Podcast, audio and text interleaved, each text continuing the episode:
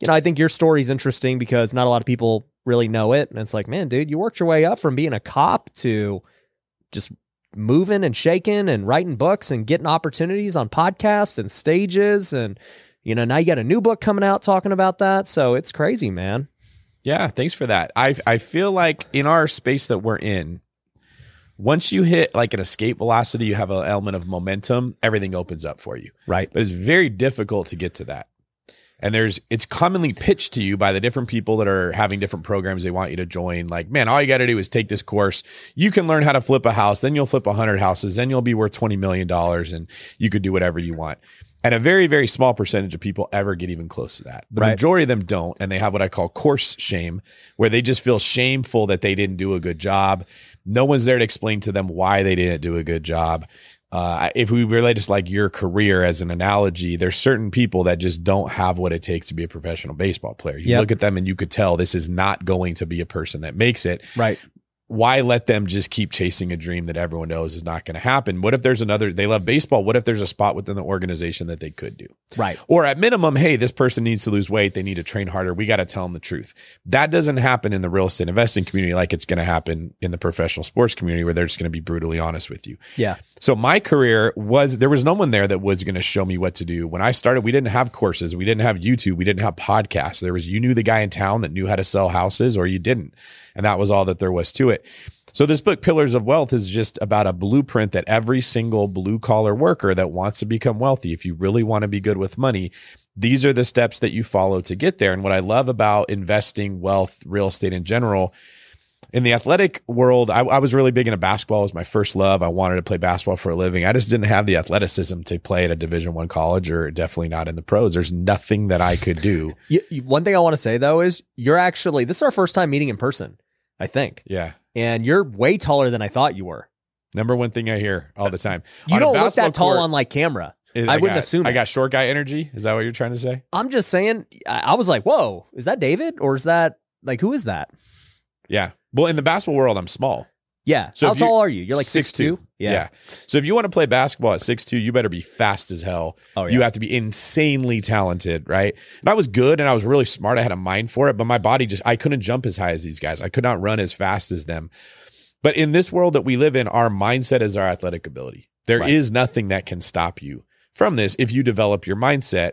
And it doesn't have limitations on it. That's kind of like my story was just about, I started working at Togo's making sandwiches and eventually I got promoted there. And then I went on to work at a restaurant and I got promoted there. And then I found a better restaurant. And I just took these little incremental steps where I pursued excellence wherever I was and saved money at every single step. And I found myself in this position now where I'm hosting the biggest real estate podcast in the world and I'm writing books and doors are opening. But it wasn't one step that I took at one time. I think a lot of people are looking for that rather than, hey, let's put a plan together to just improve every single day, and you find yourself in the big leagues. Yeah. No, I love that.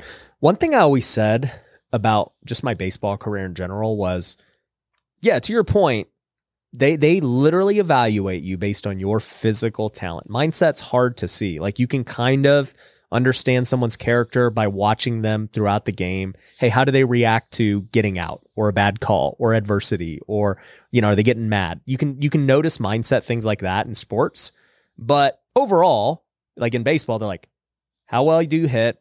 How much power do you have? How fast do you run? How hard can you throw the ball? You know, how well do you field? Yep. And it's just very like, you have a grade. It's like, this is what we see in you today. And this is what we project you to be in the future. And basically what you said was, I'm already maxed out what I am today. Like, I'm not going to get taller. I'm not getting faster. Right. I am what I am. And it's tough in sports because it's very transparent and black and white of like, who's going to make it and who's not. Because if there's a physical limitation you have, there's almost no chance you can overcome it. Right. Some people do, but it's rare. Whereas in real estate, to your point, it's like, dude, your physical limitations don't matter. Just it's all the mindset. Like you said. That's what I love about entrepreneurialism is for people like me and a lot of people that are frustrated that they didn't get what they wanted in life. They're not, like I'm talking about, I couldn't make it in basketball. There's a lot of guys that wish they could be 6'2". They're not as good with women because they're not taller, or they don't have confidence. They grew up without a father in the house, or they grew up in a really bad environment where they have very low self-esteem. Confidence isn't a thing you can just snap your fingers and develop. But it takes confidence to be good in a lot of what we do, or your analytical skills aren't there. Yeah. Or your organizational skills. Like, there's things that are missing that when you look at someone who wants your life, you could tell you're not going to get it because you don't have this. That can be improved. That can be worked on in the world that we're in if you're told that's the name of the game. Right. The problem is you. We need to be better every single day than we were the day before. And I believe there was a time that people innately understood that. Right. We now live in a world of social media where things are portrayed much differently than they used to be. We show the Ferrari, we show the big deals, we show the six-figure results on the flip. We portray the way that investing looks much differently than the grind that we're in every single day. And there's not a lot of attention that's put towards the self-improvement that's needed. Yeah. Are you really introverted and you want to be in sales? You have to be less introverted. I don't know what to tell you. There's a way to get over it. Yeah. I think what's funny about that is I don't know that it's intentional about, only showing the highlights. I just think that, for example, if you were to follow me around for 24 hours, it'd be super boring. Like, you would see me just working on the computer, doing stuff. Then you'd see me doing business meetings. You'd see me like just doing all these boring things that don't really have like a result. There's no result from them. It's like, oh, I sent an email. Like, I got this thing done. But then you do get a result whenever it happens. Oh, the flip sold. We made 100 grand. Oh, we... Yeah. Through this massive event. Yeah. Oh, I had this guy on the podcast. It was like, well, everything it took to go get this guy on the podcast. Like, it was all boring back and forth stuff. And so I think social media's, to your point, created this false thing where people think it's easier than it is because they just see the end result, but they don't ever see the boring stuff. Isn't that everything in life though? Yeah. Right. Why does that baseball player get paid so much money? All he does is swing a bat and hit a ball. Like, I've often thought if the average human stood at home plate and had a major league pitcher just throw a fastball right down the middle, that your mind would think it is physically impossible to ever hit that. Oh, for sure. Just objectively speaking, if you weren't a professional baseball player that played, you would think that's no way in hell I will ever be able to hit that thing. It's going so quickly.